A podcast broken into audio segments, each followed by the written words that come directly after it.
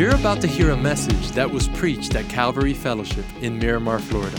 At Calvary, we exist to help people take their next step with God, and we pray that this message helps you do just that. How's everybody doing? Hey, we are so glad that you're here. I've missed you guys. I've been out for the last two Sundays because my wife and I were celebrating 25 years of holy matrimony. Yeah, thank you. Appreciate that. Very exciting. We, we went to Naples for a few days and stayed at this really nice hotel on the beach. And I had a plan. I'll be honest, I had a plan because I had something to prove. Uh, a couple of years ago, I decided that I was going to buy my wife a new wedding ring for our 25th anniversary. So I've been stashing a few bucks away uh, until the moment came. And it was way nicer than the ring I got her when we got engaged. I, the one that I got her when we were engaged, I was in college and I had taken a second job doing construction to save up some money so I could buy her the ring. It wasn't great, it's just the best I could do at the time. And the other thing is the way that I proposed to my wife, and if you've been around Calvary, t- I won't tell you that story, but I, I, I have shared. It wasn't great. I proposed to her at her house in front of her family, mostly because a friend of mine almost spilled the beans that I was going to ask her, and I had bought a ring and I, I felt like I had to seize the moment so it would still, uh, you know, wouldn't ruin the surprise. My wife wasn't thrilled about being asked at her house in front of her family because she didn't really like her house. She didn't really like her family. So that, you know, that, that created some problems. So anyway, so I had a plan. So uh, a friend of mine who's on our staff here uh, helped me design the ring. And then I, I have a friend in North Carolina who's a jeweler who uh, made the ring for me. So then I got the ring um, about three weeks before our anniversary. By the way, talk about something burning a hole in your pocket. Uh, I, so I had the ring, and then we, I booked a reservation at the restaurant in the hotel we were staying at, which was voted two years running the most romantic restaurant in Naples. So I figured if even if I totally botched this up, I'm still at the most romantic spot. So at least that's kind of helping I'll at least improve on the ask you at your, at your house. At least now it was in a really nice place. So I go, the, day, the morning of, I go downstairs. I tell Carrie I'm taking a walk. And I go down there and I talk to the manager of the restaurant. I tell her that it's my 25th anniversary. This is what I'm going to do. And so I'm like, can I pick the table that we're going to sit at? We pick the table. Um, she's like, I'm going to let the wait staff know. So there's no. So anyway, by the way, best service I ever got in my life. Everybody's smiling, like, you know, waiting for this thing to happen. And so, anyway, uh, so the way, my plan was we were going to have dinner, and then they have these fire pits that are right on the beach, and so I had it worked out that we could have dessert on the fire uh, by, by the fire pits, and then right there next to the beach, I was going to get on one knee, I was going to give her the ring, and ask her to marry me for another 25 years. Thank you. So, so that was the plan. The problem was, she said, "Listen, just be careful because."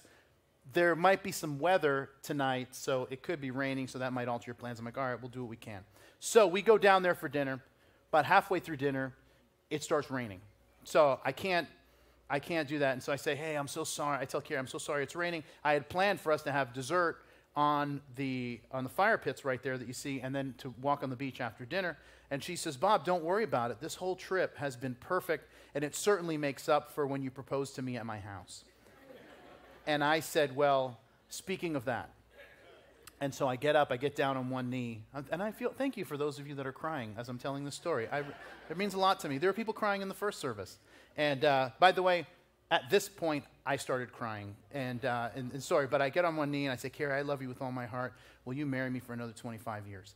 And, uh, and I, my heart was about ready to beat out of my chest. I was so nervous because I didn't want to mess this up. I, I really wanted, more than anything, for her to have an amazing story to tell besides he, he went to my house and accosted me, and, you know, with his roses and whatever, and, and asked me in front of my, my mom and my stepdad. So anyway, so I asked her, and, uh, and I don't know why I was so nervous. I, I wanted to be because it's not like she's going to say no, you know, be like, you know what? 25 is good. Let's just, I'll just ask for the check right here. We'll just call it even, you know? So that wasn't it. So anyway, but I wanted her to have an amazing story to tell. So I get on one knee, ask her if she'll marry me for another 25. And then I take the box, the ring box, out of my pocket. My, my friend who built the ring, he did such a cool thing. The box had like a little light inside. So even though it was dark, I opened the box and it, the light was hitting the ring, and she gasped. That was, which, that's, a good, that's a good sign. It's a good sign. And then she said, Yes, absolutely. And so that's a good sign as well. And, and then she said the third thing, she's like, Is that diamond real? Uh, and that was the real kicker. That was the real kicker. And uh, true story. And then, uh, so this is a picture of her after I gave it to her. Um, so yeah, and then I, so I said, Yeah, I appreciate that.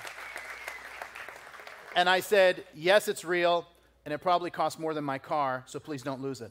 And uh, so anyway, now I tell you this for a couple of reasons. And, and, one, first, maybe it inspires the guys to kind of step up their game a little bit. And, uh, and two, uh, we're about to embark on another amazing story together.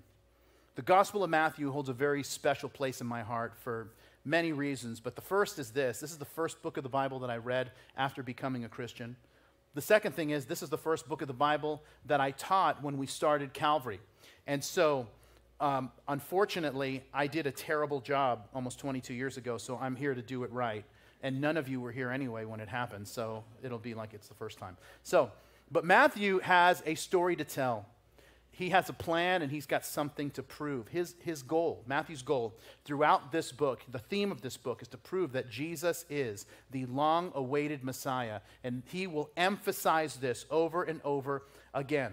Matthew, if you're not aware, is writing to a Jewish audience. So he's going to give special emphasis to prophecy that Jesus fulfills, miracles that Jesus does, and especially the words that Jesus says, like the Sermon on the Mount or his private discourse to his disciples in Matthew 24 and 25. And because Matthew was writing to a Jewish audience, one of the things that makes Matthew's gospel so unique is that this gospel was actually originally written in Hebrew and then tr- later translated into the Greek language. Now, and the reason why we're calling this series The Story is because I firmly believe that if you will learn his story, it will change yours. And I, I really believe that everyone wants to live a better story. We want today to be better than yesterday. We want a future for ourselves that's better for not only for us, but for those that we love. And Matthew is going to show us how that is possible through the life of Jesus. Now, the theme of the Gospel of Matthew is, can be found in Matthew chapter 16, about halfway through the book. Jesus is in with his disciples in the northern part of Israel. And he asks his disciples this question. He says, Hey, who do people say that I am? And people, they just start responding. Well, people say you're this, they say you're that. Some say you're John the Baptist. Some people say you're Jeremiah, you're one of the prophets. They, they go on and they say who he is. And then he says this, But what about you? Who do you say that I am? And Peter, Simon Peter answered, You are the Messiah, the Son of the living God. So, where do you start in telling the story and sharing the life of the Messiah? If you're like me, most of us would think, well, if you're going to start, you start at the beginning, right? You start at the birth of Jesus and then you, you, you, you move from there. But that's not how it works for a Jewish audience. Uh, it might work for us, but, but not for them. Instead, we've got to start 42 generations before uh, Christmas to prove that Jesus is not just Jewish, that he's from the right family to put him in contention to be the Messiah. So we're going to start. If you have your Bible, if you have your notes, if you have the Calvary app, if you have the ability to see the screen and you're not sleeping, then uh, we're going to start in chapter 1, verse 1, and here's what we read The book of the genealogy of Jesus Christ, the son of David, the son of Abraham. Abraham begot Isaac, Isaac begot Jacob, Jacob begot Judah and his brothers. Judah begot Perez and Zerah by Tamar. Perez begot Hezron, Hezron begot Ram, Ram begot Aminadab, Aminadab begot um, Nahshon, Nahshon begot Salmon. By the way, some of you who want to have kids, these are some gold in here as far as baby names. This is my son Amminadab and his brother Ram. Um, now, uh, verse 5 Salmon begot Boaz by Rahab. Boaz begot Obed by Ruth. Obed begot Jesse, and Jesse begot David the king. David the king begot Solomon by her who had been the wife of Uriah. And if you pause there and give me your attention, uh, I, I, know that you're like, wow, this is the most exciting Bible passage I've ever read. It's a list of names. And by the way, what does the word begot mean? And uh, begot means gave birth to, by the way. And this is this if you're going to claim to be the Messiah, the first order of business in a Jewish mind is to not just show that you're Jewish, which is that you're the son of Abraham, but also to show that you are a descendant of King David. Because according to 2 Samuel chapter 7, if you're a note taker, you can jot that down. 2 Samuel chapter 7 is where God gives David the promise that he will be, the Messiah will come from his line, from his family. So that's where we begin. That he's the son of Abraham, he's the son of David. So that's where he starts with Abraham begot Isaac. Isaac was his son. Isaac begot Jacob. Jacob had 12 sons. One of the, the fourth, his name is Judah. Now, this is important, and Jesus is descendant from the line of Judah. And I put in your notes Genesis chapter 49, which is where the promise is given that the Messiah, the, the ruler who would come, would come through the line of, or the, want to be one of the sons of Jacob, or uh, Judah. Now, now we have something very unusual because Judah has two sons. And it says that Judah begot Perez and Zerah by Tamar. And one of the things that I want you to notice is, is that there's four women that are mentioned in the genealogy of Jesus. Now, this is very uncommon. And, and the reason it's uncommon, and, and the reason why Matthew puts it in to show us something, he's trying to lead us somewhere. And the thing that he's trying to show us is because the, the birth of Jesus came about through unusual circumstances. Now, we accept it we, we, it's like, hey, we've heard about the virgin birth so many times, we've just come to uh, see it as a normal thing. But it wasn't normal. It had never happened before, and it hadn't happened, it hasn't happened since. But what happens is it caused people at the time to stumble. It caused some people not to believe, even though it was prophesied by Isaiah, which Matthew will talk about later in the chapter. But Matthew is showing us that even biblical heroes had children who were born through strange circumstances and that their families were not entirely squeaky clean. So, Judah, who was revered as a biblical hero, a biblical father in, in the time, he gives birth to these twins, Perez and Zerah, through Tamar. Now, this is where, er, you know, the needle scratches on the record, and some of, I'm realizing some of you have no idea what that means, but uh, you can look that up later. And so, but Matthew is showing us, because this is a scandal. Matthew is showing us that even the way this biblical hero Judah, his children were born were through scandalous means. Now, Tamar in her story was, is worthy of a daytime soap opera. Uh, uh, that's how mixed up and problematic it is because it had all the elements. It had affairs and incest. It had the guilty party calling for the murder of the innocent party. It was a real mess. And so the story, if you want to read it, is found in Genesis 38. And so I'll give you the quick uh, Cliff Notes version of it. But Judah has three sons uh, one named Ur, the other named Onan, and the third named Sheila. Can you tell that they were looking for a girl the third time around? So, is is it a girl? No? Well, we're still calling him Sheila. So, anyway, so Tamar gets married to Ur, but Ur dies. And so, according to Jewish custom, what would happen is, is that the, the brother, the younger brother, would marry the his sister in law, and then the first child that was born would be credited essentially to the, the brother who had died so that his family tree, his lineage would carry on. Well, Ur, uh, Onan decides, I don't want to do that for my brother. He dies. So now Judah's having a problem. He's like, I've given my two of my boys to this woman. Now both of my boys, two of my boys are, have died. And so there's, there is a common denominator here. And so I'm not going to give Sheila to marry Tamar because Tamar's 0 for 2 with husbands. So he says, Hey, why don't you go home, uh, go back to your father's house, and just wait for Sheila to be old enough? Now, a couple things you need to know. She, uh, Tamar is probably maximum 16 to 18 years old at the time, max. Um, in that culture, people got married right after they hit puberty. Now, the other thing is that Sheila at the time is probably 11 or 12. So Tamar is led to believe that she just waits a year or two and then till Sheila is old enough and then they'll get married. But Judah starts stalling on giving Sheila to Tamar, so she decides to take matters into her own hands. So let me tell you what happens. Uh, this is in Genesis 38, it's in your notes.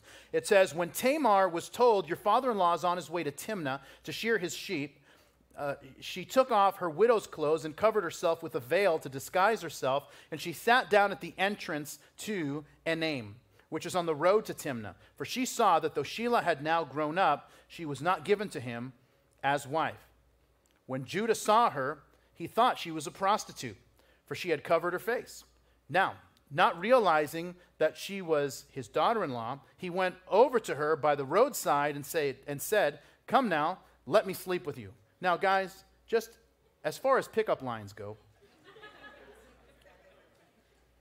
this has got to rank pretty far on the bottom. But I don't know. I, I, th- then the, the response to it is uh, equally shocking. And uh, he says, Come now, let me sleep with you. And what will you give me to sleep with you? She asks. And uh, I'll send you a young goat from my flock via Venmo.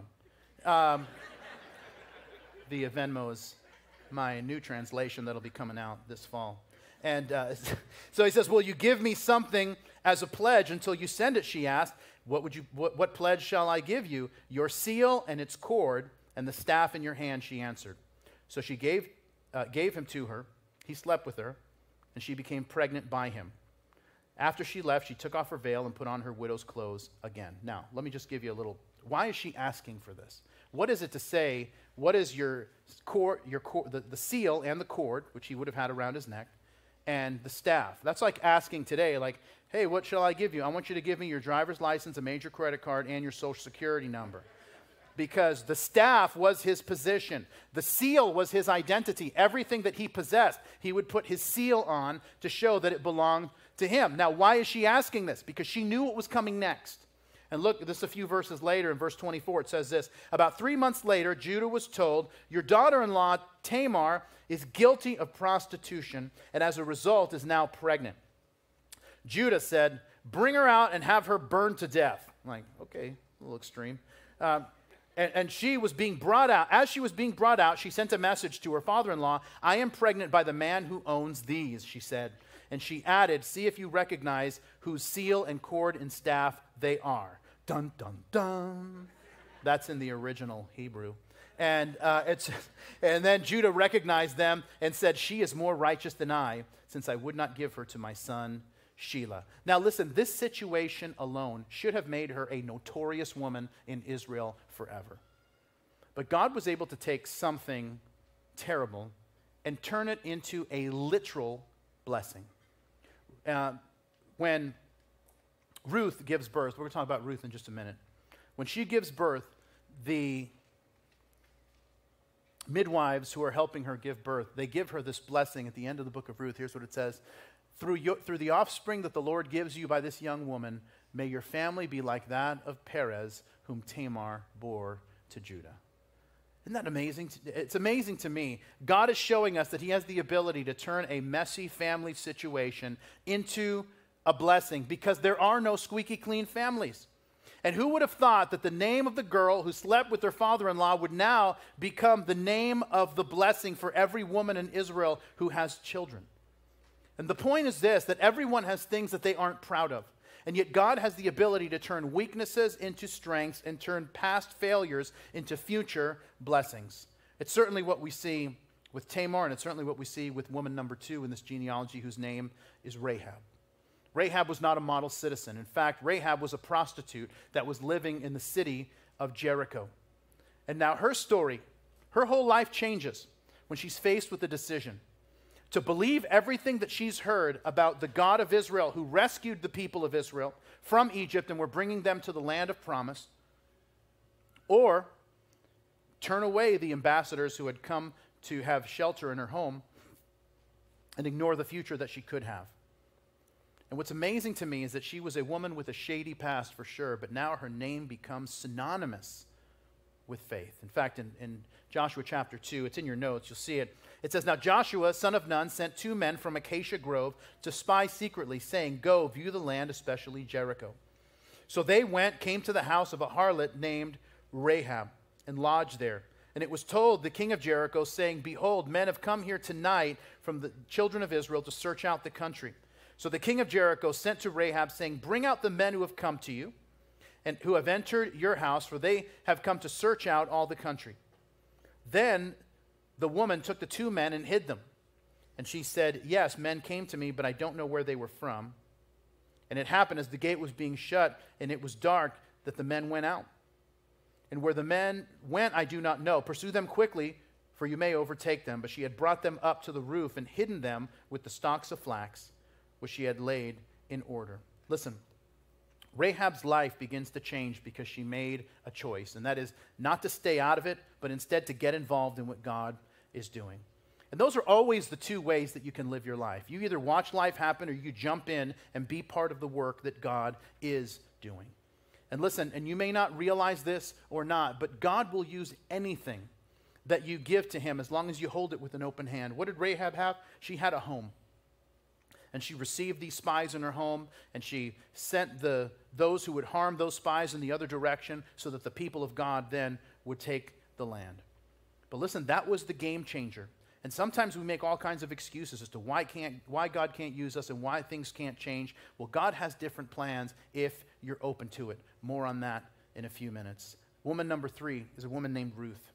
Now, this is a real problem because Ruth is not even Jewish. She was from the neighboring country called Moab. Now, Moab was not a great situation.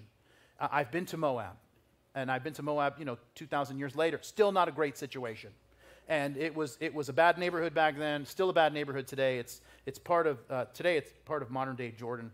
But to give you an idea, in, in Psalm 108, I love what the psalmist says. Uh, this is God speaking Moab is my washpot uh, a new translation would be, it, it, was a nice way of saying Moab is my toilet bowl. If we were to translate it today, it would be motor, uh, Moab is a gas station restroom. So, to give you an idea. So, so to add this woman to the genealogy of Jesus is to go out of your way to say that Jesus is someone who includes outsiders. In fact, the reason that Joseph and Mary have to go to Bethlehem to be counted in the census is because of Ruth and her husband Boaz. Boaz, uh, Bethlehem was his hometown. And Ruth is in the family tree of Jesus because she chose to believe when there was no reason to believe. Her husband had died, her father in law had died, her brother in law had died, and her sister in law decided to go back to her family. And so she's standing there simply with her mother in law, Naomi, who had told her to go home as well.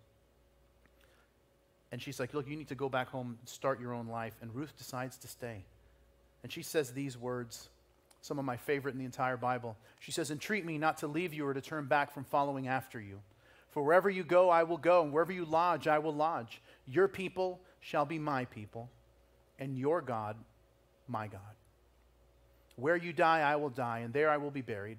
The Lord do so to me, and more also, if anything but death parts you and me. She's in the genealogy of Jesus because she defines what it means to trust God and be faithful when life has not given you a reason to believe. Sometimes for our lives to change, you know, it's as simple as making one good decision and simply sticking with it. Woman number four is probably the most scandalous of the four. It's so bad, Matthew doesn't even have the heart to write her name down. If you read verse 6, it says, David the king begot Solomon by her who had been the wife of Uriah. I mean, that, I mean, just that is a really you know, long way around the barn to just not say Bathsheba. He just didn't want to say her name. And, and, and we know how that works. You know, when your kids do something really bad and you're like, honey, look what your son did. Right? Like, you're just like, you don't even want to say their name. You don't want to, right? You're like, oh, what's his name? I can't believe him. And so, and that's what happens. So her name is Bathsheba. The story is found in 2 Samuel chapter 11. She has an affair with King David. In response to the affair that she has, David really likes her and says, uh, I'm going to, you know, go ahead and have your husband killed, which he does. Uh, her husband is a faithful soldier in David's army. He stays home when he should have been at war this guy, Uriah, is at war, which, which is where he, he was supposed to be. And so David has him killed, and then he ends up marrying Bathsheba. There's a whole bunch of drama and consequences. It's a mess, total mess. But what's amazing to me is that Bathsheba finds herself the mother of Solomon in the genealogy of Jesus. I mean, and you know, I, I think about this. I think about this probably more than I should, but it, it is amazing to me that this woman, Bathsheba, and all the scandal that she was part of, becomes the teacher for Jews and Christians for thousands of years into what to look for in a wife. In, in Proverbs 31, I love this, passage. It says this in verse 1 The words of King Lemuel, the utterance which his mother taught him. Now, Lemuel is a name that means dedicated to God, it's a pet name that Bathsheba had for Solomon. And what is Proverbs 31 uh, about? It's about what kind of woman to look for in a wife. Well, there's one more scandalous name that I want you to see. And this is a bit, I'm going to tell you right now, this is a deep cut. And so those of you that are Bible students are going to love it. And those of you that aren't, I need you to, I, I really, I need you to buckle down for a minute, okay? I need you to hang on. We're going to talk about some other things, but this is important to know, all right? So I'm going to read you verses um, 11 and 12. You'll see it up on the screen. It says, Josiah begot Jeconiah and his brothers about the time they were carried away to Babylon. And after they were brought to Babylon, Jeconiah begot Shealtiel, and Shealtiel uh, begot Zerubbabel. Now, I want to talk about this guy, Jeconiah. Jeconiah was the second to last king in the country of Judah. He only reigned for three months. He was such a bad king that God decides he's going to put an end to this, and he pronounces a curse on Jeconiah. And so in Jeremiah 22, we read what it says. It says this As I live, says the Lord, though Coniah, Jeconiah, the son of Jehoiakim, the king of Judah, were the signet on my right hand, yet I would pluck you off. And I will give you into the hand of those who seek your life, and into the hand of those whose face you fear, the hand of Nebuchadnezzar, king of Babylon, and the hand of the Chaldeans. Thus says the Lord Write this man down as childless, a man who shall not prosper in his days, for none of his descendants shall prosper, sitting on the throne of David and ruling anymore in Judah. Now, some would read this and say, well, God just kind of shot himself in the foot because he promised David that the Messiah would come through the line of, of, of, David, that he would rule on the throne of David. And now God pronounces a curse on Jeconiah that now it's like that the royal line is now cursed. So anybody who's born on this royal line is going to be cursed. That's what Matthew wants you to think about. And then you realize that Joseph, because this is the line of, of Joseph, the stepfather of Jesus, that if Jesus were the physical son of Joseph, he would have inherited this curse. But because Jesus is the oldest stepson of Joseph. Jesus inherits the right to the throne without the curse that's associated with it. So, the only way for the Messiah to come into the world and actually have a right to the throne of David is through a virgin birth. And that's what brings us to the story that we look at every Christmas, starting in verse 18. It reads this way Now, the birth of Jesus Christ was as follows. After his mother Mary was betrothed to Joseph, before they came together, she was found with child of the Holy Spirit. Then Joseph, her husband, being a just man, not wanting to make, a public, make her a public example, was minded to put her away secretly, that is, divorce. But while he thought about these things, behold, an angel of the Lord appeared to him in a dream, saying, Joseph, son of David, don't be afraid to take to you Mary, your wife for that which is conceived in her is of the Holy Spirit. And she will bring forth a son, and you shall call his name Jesus, and he will save his people from their sins. So all this was done that might be spoken through the prophet by the Lord, saying, Behold, the virgin shall be with child and bear a son, and they shall call his name Emmanuel, which is translated, God with us. Then Joseph, being aroused from sleep, did as the angel of the Lord commanded him, and took to him his wife, and did not know her until she has brought forth her firstborn son, and he called his name Jesus. If you pause there and give me your attention, there's three things I want to share with you as we close. Here's the first one Jesus included people who society excluded. This list of people, these, all these names that we looked at, are testament to the fact that God uses imperfect, messed up, and if we're being honest, slightly unstable people to do amazing things. But somehow we get this idea that God only uses perfect people to do great things. Listen, God doesn't use perfect people, He uses simply willing people. Now, listen, I guess it was about five, five and a half years ago or so. I bought tickets for my, uh, my oldest daughter, Mia, my son, Xander, and I to go see Coldplay. Now, Livy was a little too young, and my wife hates Coldplay, so that's why they didn't go. So, which is just proof that as close as you might get, no one's perfect. So, um, but anyway, we almost didn't go because my son wasn't sure he wanted to go. He wanted to go, but he's like, oh, I don't know. When he found out the show was at 8 p.m., he's like, Dad, I'm sorry, I don't think I can go. The concert's too late. You know that when I stay up late, I go negative. Now, let me, Let me explain what that means. My son, and, and he's still, he, he's, he's almost a teenager now, but, and, and he sleeps for all hours. But he's like, he is a, a more, he wakes up very happy first thing in the morning. And, uh, you know, there's people who are married, like, do you wake up grumpy? Like, no, I just let her sleep. And um, so that's, that's not me, that's other people. So my wife wakes up very happy. Um, so, but my son is real, he's a very happy, energetic kid. But w- when he was younger, at, the later it got, uh, he would start to go negative. One night we were going to watch a show, and the kids were taking too long. And typically, what we'll do if we watch a show, like, hey, get ready for bed, and then we'll watch a show, and then you can go to sleep after. And um, they were taking a long time, and I'm like, guys, come on. And, uh, and he's like, it's never going to work out. I'm never going to watch a show. I'm never going I shouldn't even be part of this family. And I'm like, okay, a little over the top. And I'm like, Xander, dude, don't go negative. Be positive. He's like, all right, Dad. I'm positive it's not going to work out. And I'm like, well, that's not what I was thinking. And so, anyway, so we're talking about the Coldplay concert, and I, I had gotten the tickets, and, and, and he's, he's like, he gets upset. And He's like, Dad, Coldplay is my favorite band, and I'm not going to be able to see them because I know that I'm going to go negative. And I'm like, buddy, the show is almost a year away. I mean, you'll be almost eight by the time you see the show. And I said, but why don't you just make a decision? Make a decision that you're going to let God work in your life. And let's see what happens when we get there. And I will try to fix you. Thank you, everybody. Well, you jumped the gun on me there, but so that's what happened. Sing and fix you with 55,000 of your closest friends and about 150 degree weather.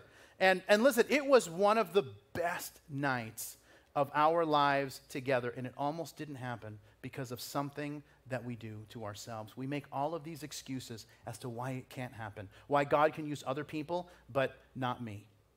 Listen, um, you got to stop that. You, got, you really got to stop it. Uh, I love this passage from the book of James that says this. It says that Elijah was a man with a nature like ours.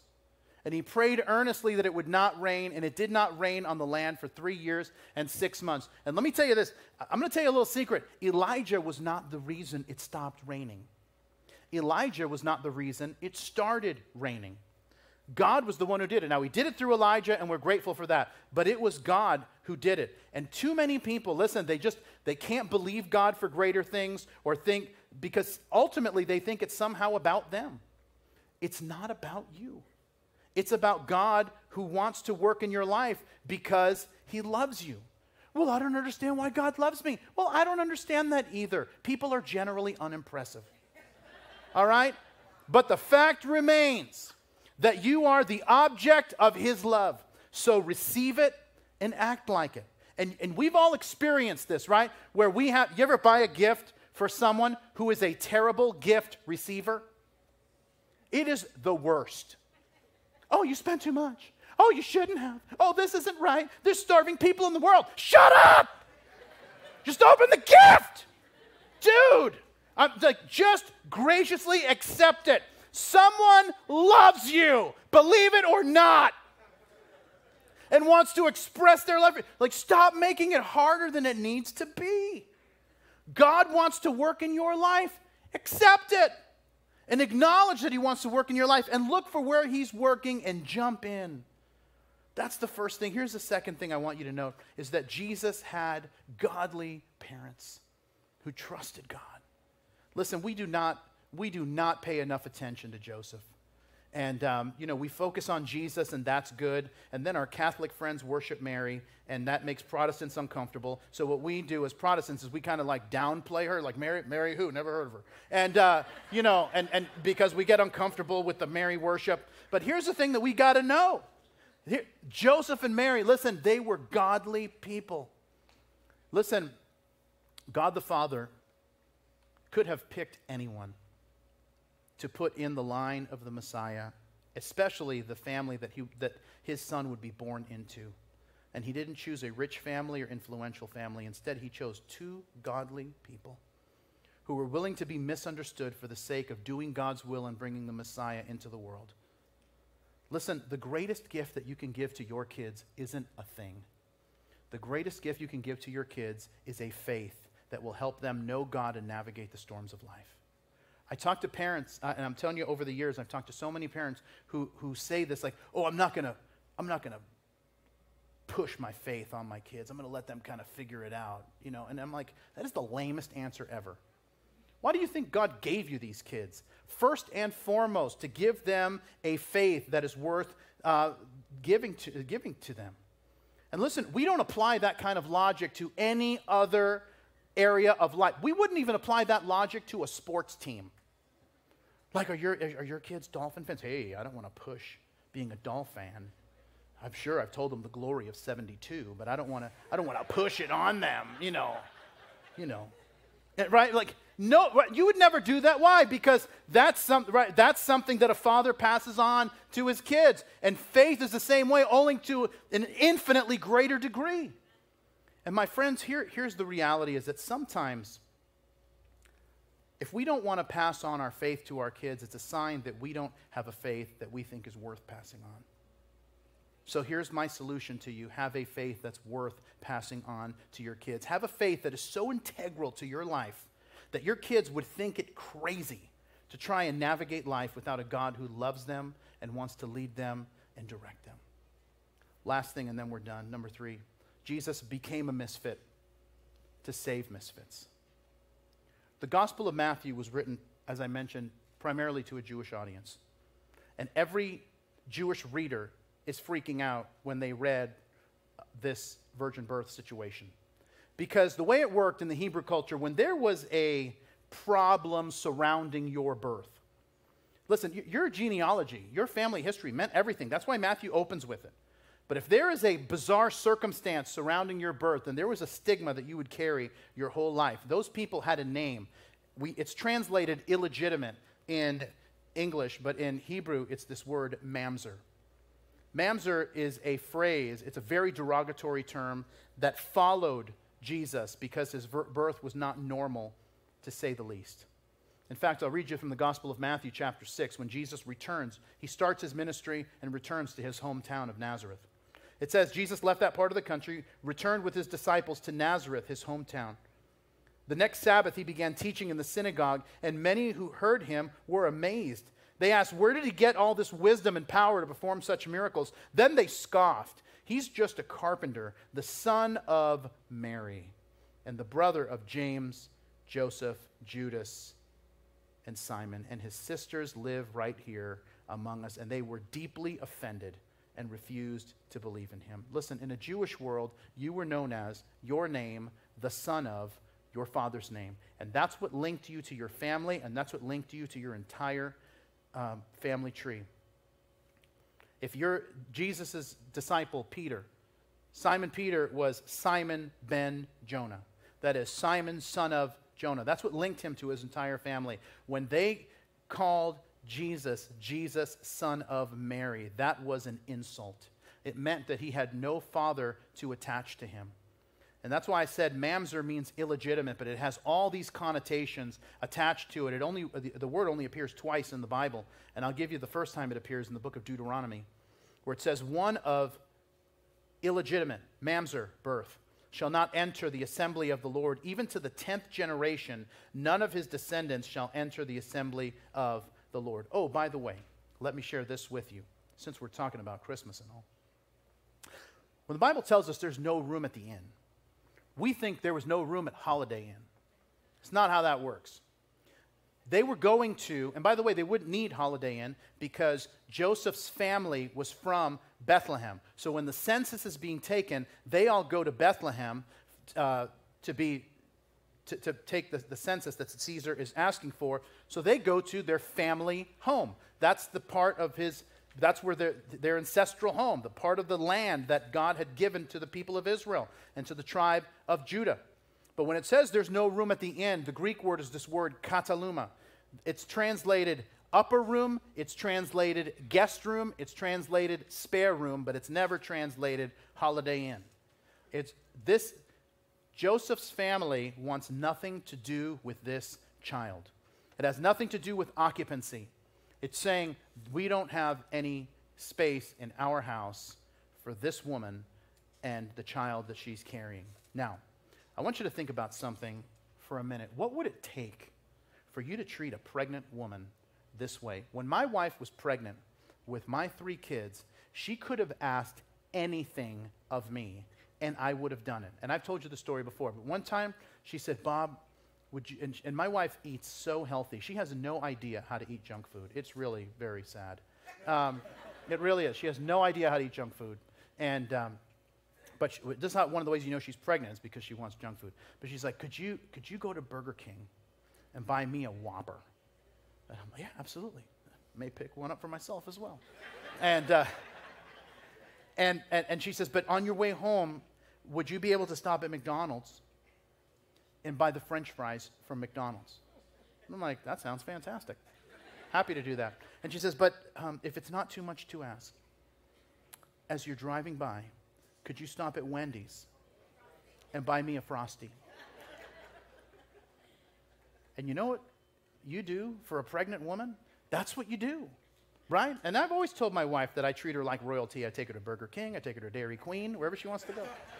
And so, but listen, now imagine a family member comes to your house, comes to town, and says, Hey, I'm sorry, we had an emergency. Could, could, my, could, could I and my very nine month pregnant wife crash on your couch? Of course. In fact, you'd probably say, No, you're not gonna, you're not gonna make your wife, your pregnant wife, sleep on a couch. Listen, you take our bed and, and we'll sleep on the couch. That's what you do. Now, to add a little more, you know, to this, consider this that hospitality is the highest virtue in the Middle East. To this day, we have friends that were uh, missionaries in Yemen for almost 10 years. And the way it works when you're in Yemen is that you're walking down the street, there are no public bathrooms. The way it works is that if you're walking down the street and you have to go to the bathroom, you just find any door, you knock, and you say in Arabic, I need to use the bathroom, and they open up. Somebody does that at your house this afternoon, like, hey, can I, can I come inside? I gotta go. Like, no, you gotta go get out of here before I call the cops, weirdo. And so, but in that culture, you can do that. You think, hey, I, I got to go to the bathroom. And they, they will, oh, they'll show you where the bathroom is. And then when you get out of the bathroom, they will have tea ready for you. They will have cookies. They'll have food. And then you're going to drink the tea because you don't want to be rude. And then you're going to eat the cookies and the food. And then by the time you're done with that, you probably have to go to the bathroom again. And then do that before you're on your way. And so that's what you do because hospitality is such a high virtue. Now, to a culture that views Hospitality as the highest virtue. What would it take to say no to a woman who is nine months pregnant, who is part of your family, and say, No, I'm sorry, you can't stay here. There's no room for you. It's because the baby that she was carrying was a mamzer, and Joseph's family believed that this child would shame their family forever. So instead, they say, Well, you can, there's a cave out back. We call it a manger, but it was basically a cave. And so they went back there with the animals because they couldn't make room for the Savior of the world who was about to be born. But Joseph makes a choice. You know, Joseph didn't have to stay. I think this is why I love Joseph so much, and he's become one of my favorite Bible characters over the last several years. I just absolutely love his faithfulness. I love his faithfulness to God, and I love his faithfulness to Mary. And this is the moment that sometimes we struggle with because, listen, if he left, I mean, he could have like quoted Bible verses and shown all the reasons, and Joseph stays knowing it's going to be difficult. And sometimes you wonder, is, is this really God? Because it's difficult. Joseph stays knowing it's what God wants, us do, wants him to do and knowing that it's going to be difficult. But listen, nobody's ever found joy or success by taking less responsibility. And instead of praying for a lighter load, some of us need to start praying for a stronger back. Sometimes doing what's right is harder, but it always leads to a greater blessing. How do I know? Because it's 2,000 years and half a world away, and we're still talking about Joseph, and we're still naming our kids Joseph. And listen, he made a hard choice to stay, and the world is better because of it, because that mamzer didn't curse 10 generations. He blessed a thousand generations because he came into the world and he lived a perfect life and he died for us and he rose again and brought forgiveness and grace. You see, this isn't the cast of characters that you'd pick, and I know that because this isn't the cast of characters I'd pick. We want people who are like us. We want people who don't have a lot of drama and haven't made strange career choices. And God purposely sent his son into the world through this family.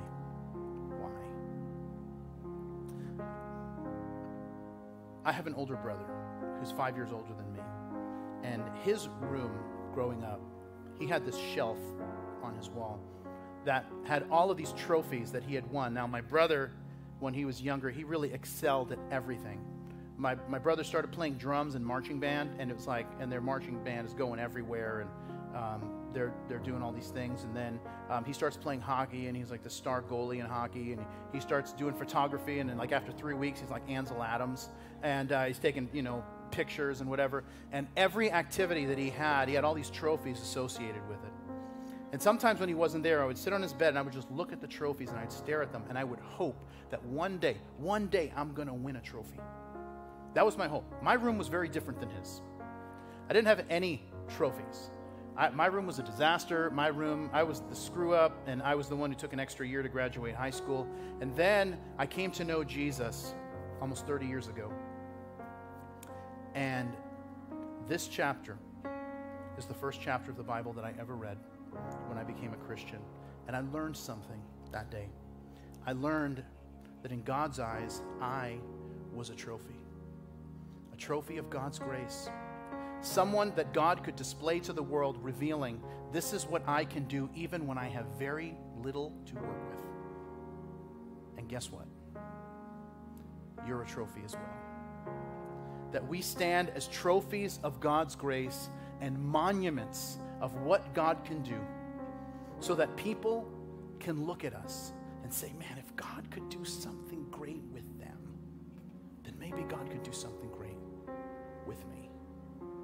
And if we really are a trophy of God's grace, then maybe today is the moment that we start acting like it. Let's pray together. And Lord, we want to thank you. Thank you for your great love for us and that you have found us wherever you found us and that you wanted to transform us because it's not what we've done, Lord, it's what you've done because you've been so good and gracious to us. And So I pray, God, that you would continue, that we would live a life that is a monument to your graciousness, your goodness, and your love for us, that it might reflect who you are and infect others with how gracious you could be to them. And we pray it in Jesus' name, and everybody said, Amen. Thanks for listening to today's podcast. If today you made a decision to follow Jesus, congratulations. It's one of the best decisions you've ever made. And we as a church want to help you with your next steps. You see, we have a free gift we'd like to give you. And in order for you to receive that gift, all you have to do is visit mycalvary.com forward slash begin. Don't forget to tune in next week for our next podcast. God bless you.